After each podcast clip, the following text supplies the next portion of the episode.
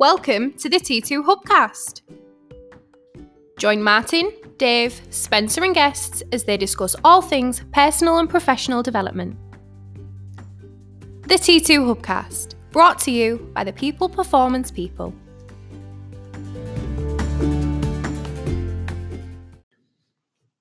So, welcome to another T2 Hubcast with me, Martin Johnson, and Dave Pendleton. Dave Pendleton, senior consultant. So, um, yes, we want to jump back on. We want to record uh, a podcast around customer experience. Is that right, Dave? Yes, absolutely. He's looking at me thinking, we haven't even planned this, have we? Well, we don't. Do on, we we don't on Hubcast. That's the beauty about it. We see where it goes. We deliver innovative content as it happens, as it arises in our brain. But one of the things Dave and I was have been working on is with a customer is customer experience. Now, the first thing I'm going to mention on this because, of course, we do a lot on customer service. Uh, a lot of organizations deliver training on customer service, frontline customer service, and general customer service ambassadors in the organization or anybody who touches the customer. But when we take a step back and we look at customer experience, Dave, it's a bit more of a strategic agenda, if you like. It must it's more organizational than just customer service. Would you agree? And I think that's the first myth we've got to sort of debunk. We've got to explain what we mean by customer experience. Absolutely, yeah, uh, yeah, yeah. I think that the major difference between customer service and customer experience, as you say, is strategic because customer experience is something that uh, that touches a business from end to end in every department Mm. through every person. Yeah. You know, one of my favorite sayings is that customer service is an attitude, not a department. Absolutely. Uh, and I think that every single opportunity that the customer has to touch a business, even if they dial the wrong number and get through to the wrong department and end up speaking to somebody who they didn't mean to speak to, that person has a responsibility to de- to deliver uh, world class customer experience yeah. rather than just customer service. Absolutely. And from that, that's from a people perspective as well, but also what touches customer experience, what gives your customers their experience of your brand and organization um, reaches outside of people. So you've got the actual products, and we're going to go through it in this podcast. Yeah, yeah. You've got the products and service, you've got the technology side, you've got everything that that contributes to your ability as an organization to deliver a great experience to Mm. the customer. Yeah. So, Even things like delivering logistics. yeah, You yeah. know, how fast is my product reaching the customer? yeah lead all part of the times experience. yeah lead times etc so um so when we when we talk about customer experience then we're talking around an organizational strategic level initiative of the overall experience that our customers have with our brand, our people, and our organization, our products and services. Yeah. Um, yes, customer service is an element of that, but customer experience is the whole thing. So, what we're going to do on this Hubcast is we're going to talk through our four pillars of customer experience. We've created a model here at Trans2 when we work with our customers where we get them thinking organizationally of the four contributing pillars towards customer ser- customer experience at an organizational level. Yeah. Right. So we're going to talk through these and what we want the listeners to do, whether you're a leader in within the, the business or whether you're a leader within customer service and experience, we're going to get you to think about these four pillars and which ones you think you've got covered off or that you're working on and which ones may present an opportunity for you if you're going to deliver better customer experience. So, number one, Dave, let's start with the first pillar of customer experience people, right? Absolutely. And and of course it's people. But what we mean by this is we split it into two branches, don't we? There is your talent, your customer service or uh, talent, your on the ground talent who are dealing with customers, your branch staff, your engineers in the field, what whoever it Mm, is, mm. it's your talent who are engaging with customers every day. But then you've also got leadership. So the leaders within the business who are responsible for setting the tone, setting the values and the behaviors and the and, and the methodologies that drive the customer experience. Um, so from a talent perspective, we need the right people with the right skills, traits, knowledge, process, etc. But from a leadership perspective, we need them to be casting that cultural shadow from the top of how of the experience we want to deliver to our customers and where we've got the leaders and the workforce and the talent all thinking in the same way that delivers fantastic customer experience Sure does. would you add anything else to that Uh, well, I think I think people is is as you say is the absolute key to the whole thing. Um, at every single stage of process, be it IT, be it delivery, be it log- logistics or whatever else, there is a people aspect Yeah. to every single element. Yeah. Um, I, I think one of the one of the biggest, I guess, discussions that I probably have with leaders of service in some way or another. Um, sometimes during a, a- customer service training course, or sometimes at the end and afterwards, um, is that they absolutely hold their hand up and say, "Do you know what? I've got some of the wrong people." Yeah. And, Yeah. and this day has really highlighted where the shortfalls are in not necessarily people's experience, because people can be really, really experienced and tenured in elements of um, the delivery of a customer experience or indeed customer service itself as an element. Um, but they just lose the will to care, yes. you know, and And that's know a what? massive difference. And you said earlier, didn't you? Customer service is not a department; it's an attitude, and Yeah. and attitudes come from human beings. So we need the right, like-minded people who have the right behaviors and traits to serve the customer. Yeah. To you know, who ha- who display some of the natural uh, traits and characteristics, which leads me to signpost something at this point in the hubcast. On the T2 Hub, you if you go to the productivity tool section, you know we have a customer service competency framework that you can use. It's it's available for hub members to use as part of the of the package. Um, but in there, Dave and I did a piece on this where we identified the 16 universal competencies of great customer service people, and what are the trait skills that these people possess and what is the knowledge that they possess and how do, what processes do they carry out without fail every time? So from a skills traits knowledge and process perspective the 16 universal competencies within those four categories that we observe in great customer centric people if that makes sense and so i'd urge you to go and have a look at that because it gives you a toolkit and a model to be able to start looking at your people in your organization and measuring them and assessing them against the 16 competencies. Um, so I'd, I'd implore you to do that. But just in summary, on this first point, the four pillars to great customer experience, you know, the number one we've just highlighted there is people, both leaders within the business who live and breathe and lead by example and cast a shadow, but your talent or anybody who is regarded as a customer service ambassador on the floor who engages with the customer, they carry the right skills, traits, and behaviors. And, and that creates that attitude you're talking around. Yeah, and if you want to identify what they are, have a look at the 16 competencies within the toolkit. Sure.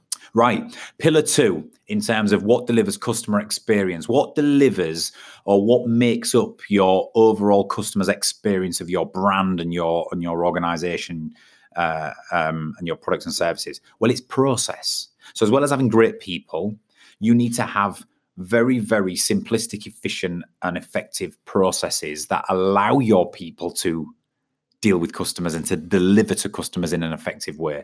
And we always break process down, Dave, don't we, to reactive and proactive. Yeah, we do. Yeah, and again, I think from from uh, years of dealing with customer service people, you ask the. I always ask the question during training days. Um, you know, does your process and do your processes, both um, humanistic and IT technology based processes, do they support you being a customer centric deliverer of service? Uh, and more than often, the, the reaction is either not or not as much as we'd like. Yeah. And that's where we've split reactive and proactive because what we do find is even those companies who are doing it well, it's only from a reactive perspective. Yeah, absolutely. And, and don't get me Yeah. wrong, reactive customer service. So your ability. So let me define that just just so I'm not taking anything anything for granted with any listeners. Reactive customer service is your ability to respond to a customer and either review or resolve something. Um, you know, so or provide information or whatever it might be. But what it is, is it's driven by your customer and reacted to by you, the people or the Yeah. organization. 100%. Now, most organizations are set up in customer service centers and in uh, you know account management uh, structures to respond to the customer and not vice versa. So their whole processes are built around doing that, which again, they're not all great, but the ones who do get that right are still only doing half the job, in our opinion. What we also want to think about and challenge you is if you want to deliver great customer experience on the whole, you need to get proactive. Yeah. And that's not just responding and reviewing and resolving. That is how do we get ahead of the game and start enhancing, improving, and rewarding our customers Mhm. On the front foot? And that's what the best customer experience organizations do. And, and like you rightly say, there's a multitude of things that surround that from people to technology to certain processes to using data and analyzing data and getting ahead of the game. Absolutely, it is. Yeah, and as you say, it's absolutely about analysing that data.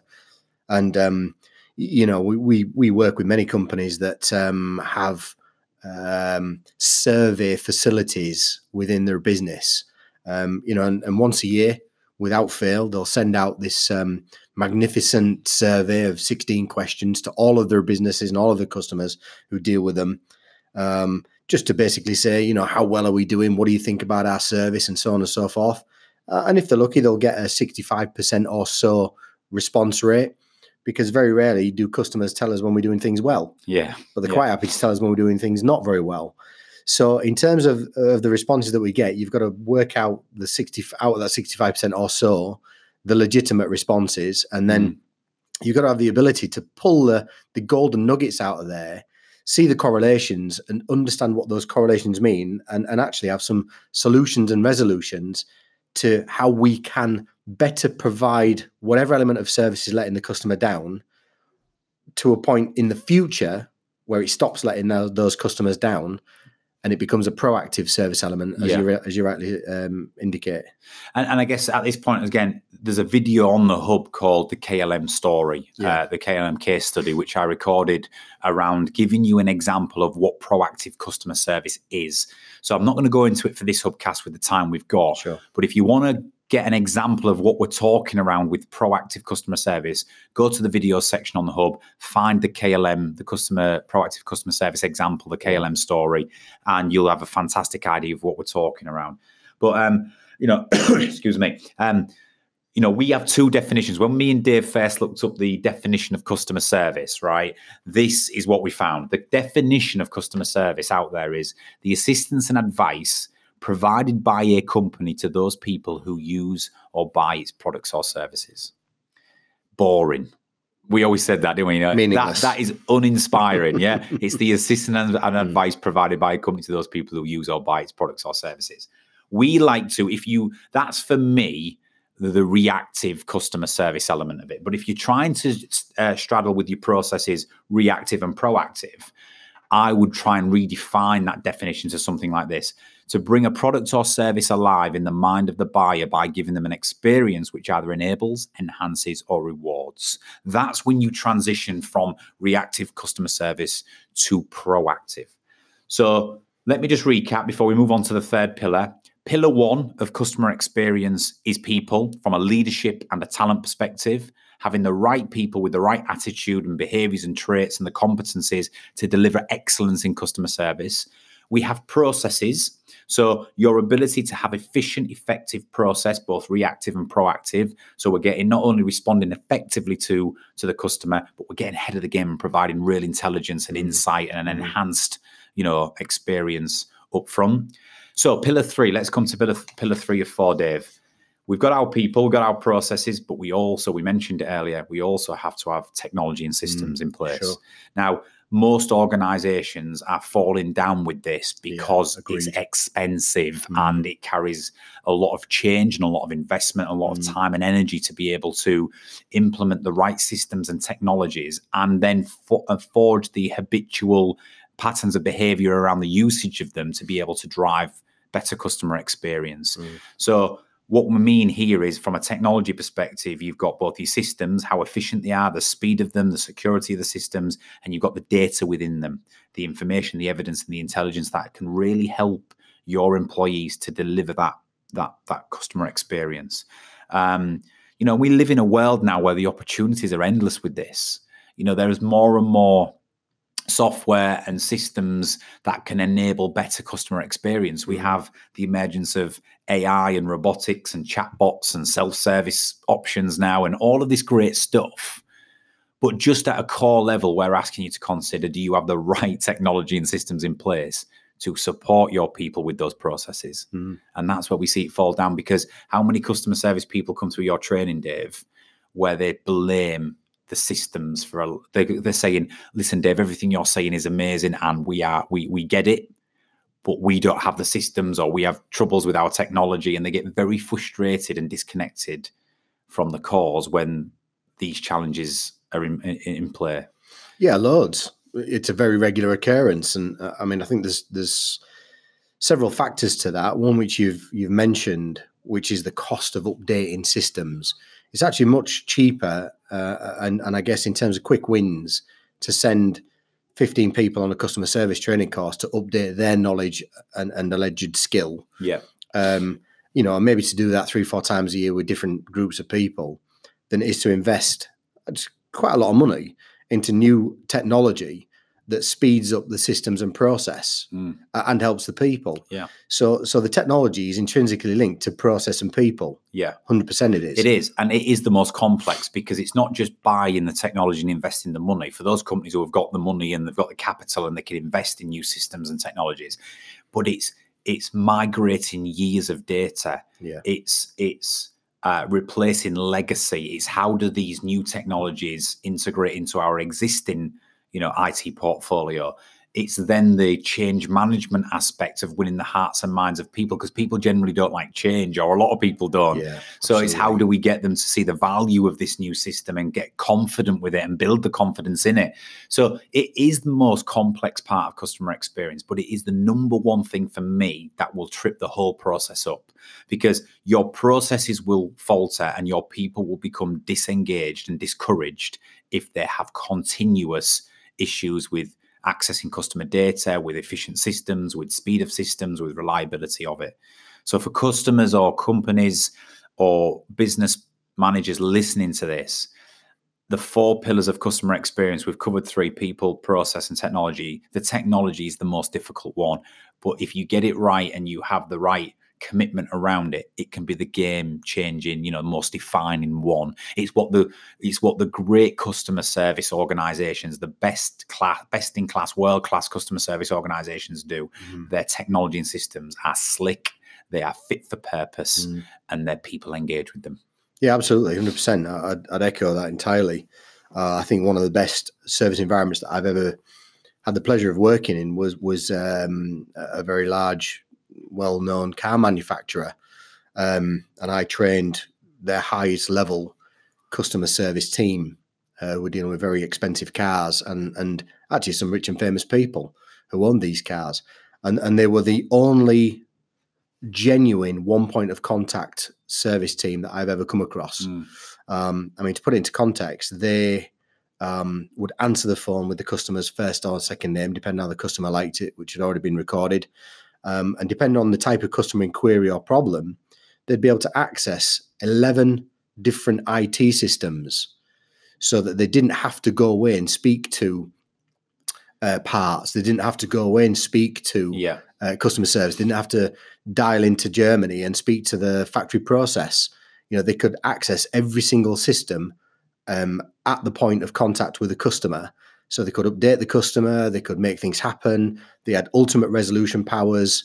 These guys were, were top of the tree in terms of Mm. service, Mm. uh, and the training, of course, had to match. Yeah. Um, and then these guys were, were the, like I say, the, the only genuine one point of of resolution service team that I've ever come across, and it was it was magnificent to watch. It's a great example. It's a fantastic example. Now, at this point, before we move on to the fourth pillar, um, if you're listening to this, either as a customer service leader or uh, or someone who's uh, responsible strategically or organizationally for customer experience on the whole, don't become disheartened if you're sat there thinking, "Well, this is our issue. We don't have enough investment. Our systems are are dated. You know, we have challenges ourselves." It doesn't mean you can't still deliver a good customer experience because with the right people and the right processes, you can still mask at times and on the front line, you can still leave a customer feeling delighted. Yes, it's a challenge and it will frustrate some of your people, but don't. We see a lot of customer service teams and managers and leaders using the technology and the systems as a as a, an, a, a you know A shield, yeah, to a hide shield. behind. Yeah, it's a they become the victim of their Yeah. circumstance. It's not us. We can't deliver this because mm. of this. Well, you can, right? You can if you get the people and the process side right. But what we're asking leaders to consider who listen to this is where you can provide and commit to the right systems and technology for Mm. your people and your Mm. process, it will help hugely. And that's and it's a key element and a key ingredient. Right. The fourth pillar of customer, the fourth and final pillar of customer experience. We've done, we've we've obviously got people, we've got process, we've got technology. But this for me, this for me is really, really um, important. It's products and services, of course.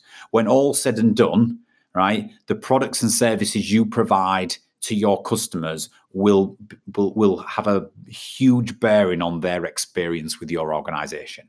And what I mean by this is if I ask you a question, you know, with your with your products and services that you provide, are they a valuable? So, do they enable the cu- customer in some way? Do they help them transact what they do? Do they help them improve what they do? Do they are they valuable to the customer? And second question, most important one, are they unique? How do they offer differentiation and and they cannot procure them elsewhere, right? And the reason why that's important is because if you have a product or service which is valuable, then you, you- you're halfway there. Absolutely. You'll still have a market. But if you have a product or service which is genuinely different and unique, i.e., they will struggle to procure it elsewhere, then their customer experience by the by the by default of that will be greater. And I always think of examples around people who who changed marketplaces. You know, Apple. You know, the first devices to the market when people could transition from 20 songs on a Walkman to a thousand songs in your pocket, they couldn't procure that elsewhere. And that is when you get a fantastic customer experience. So, products and services, world class products and services that are either of value and unique or one of the two, hopefully both, right?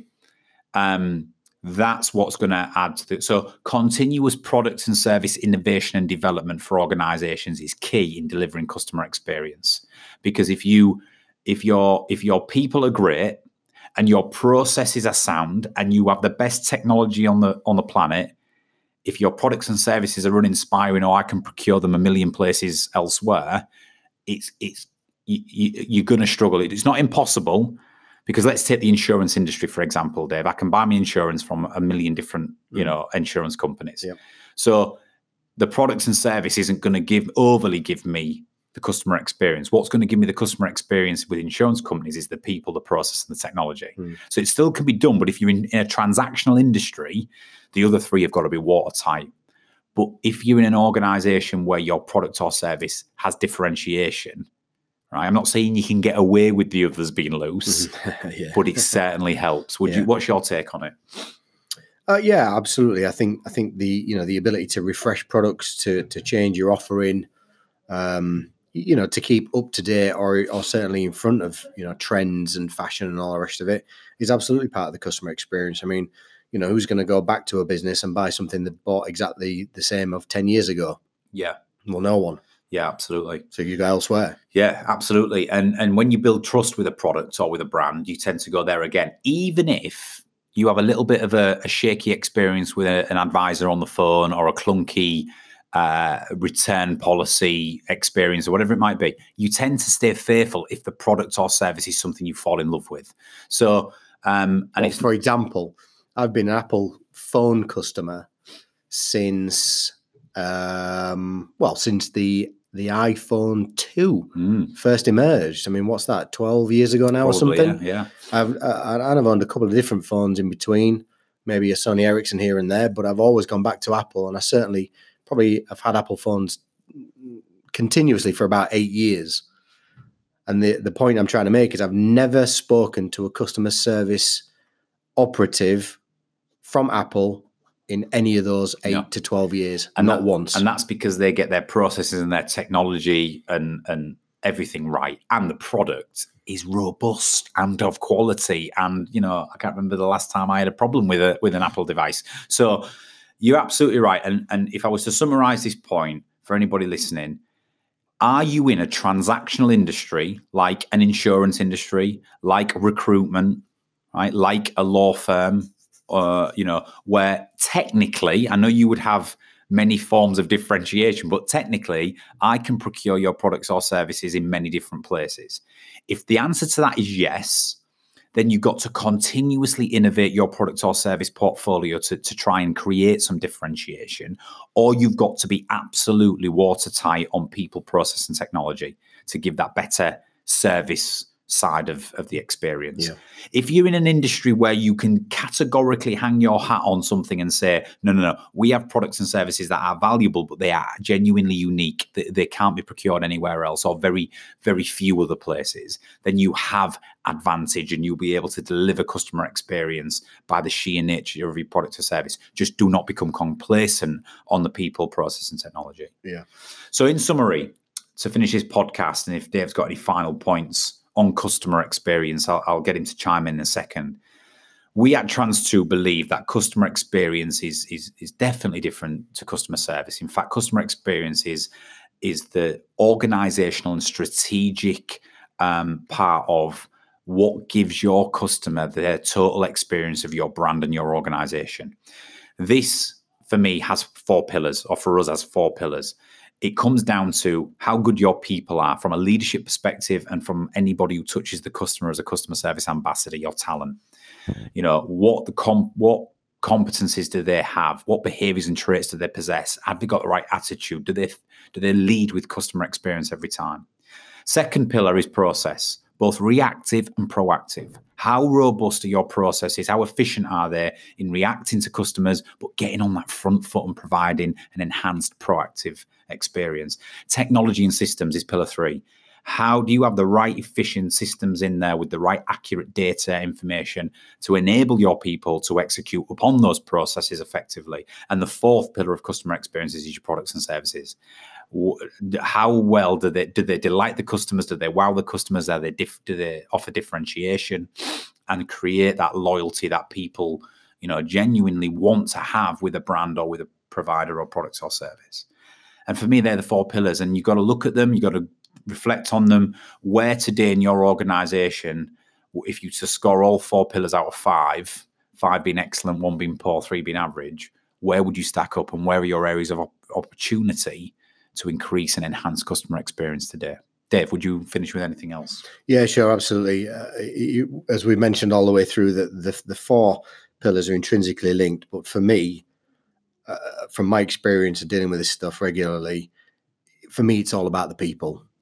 Because as you mentioned, you know, if the processes aren't fantastic and the technology is a little bit old and clunky, you know, even the products and services don't change very often if you've got a bunch of really, really great world class service deliverers ready to take calls when something falls over, they will retain customers for you. Yeah. And the rest can be patched up and the rest can be can be dealt with. Mm. But if you've got low skilled, low energy, non-passionate service people, you're going to lose customers hand over yeah. fist. So for me, the most valuable of all those pillars is without question the people. Yeah, it's a great point, Dave. And you know, um, it's probably why customer service training is one of our most popular areas. You know, we're inundated with, you know, working with customer service teams on just uh, managing their own emotions, uh, handling objections, mm-hmm. you know, turning a disgruntled customer into a, a, a satisfied or even motivated one. Um, and that is an art. And when all said and done, if on our reactive front line we we excel in that, mm. then we've got it buys us time to fix the rest. I think is what you're saying. If Absolutely you've got a does, really yeah. great yeah. customer service function from a reactive perspective, you'll retain customers, you'll delight customers, um, you'll resolve situations, and it buys you time to do the technology piece, the product and service innovation, etc., etc. That's right, hundred percent. Yeah, awesome. Well, totally we'll finish on that because I think that's a great point. Dave, thank you very much. My pleasure. Enjoyed that. That was a, a hubcast on customer experience, and yes, stay tuned. We'll be back shortly, and I'm sure we'll uh, we'll build upon everything we've just said. So, yeah, see you soon. Thanks, Dave.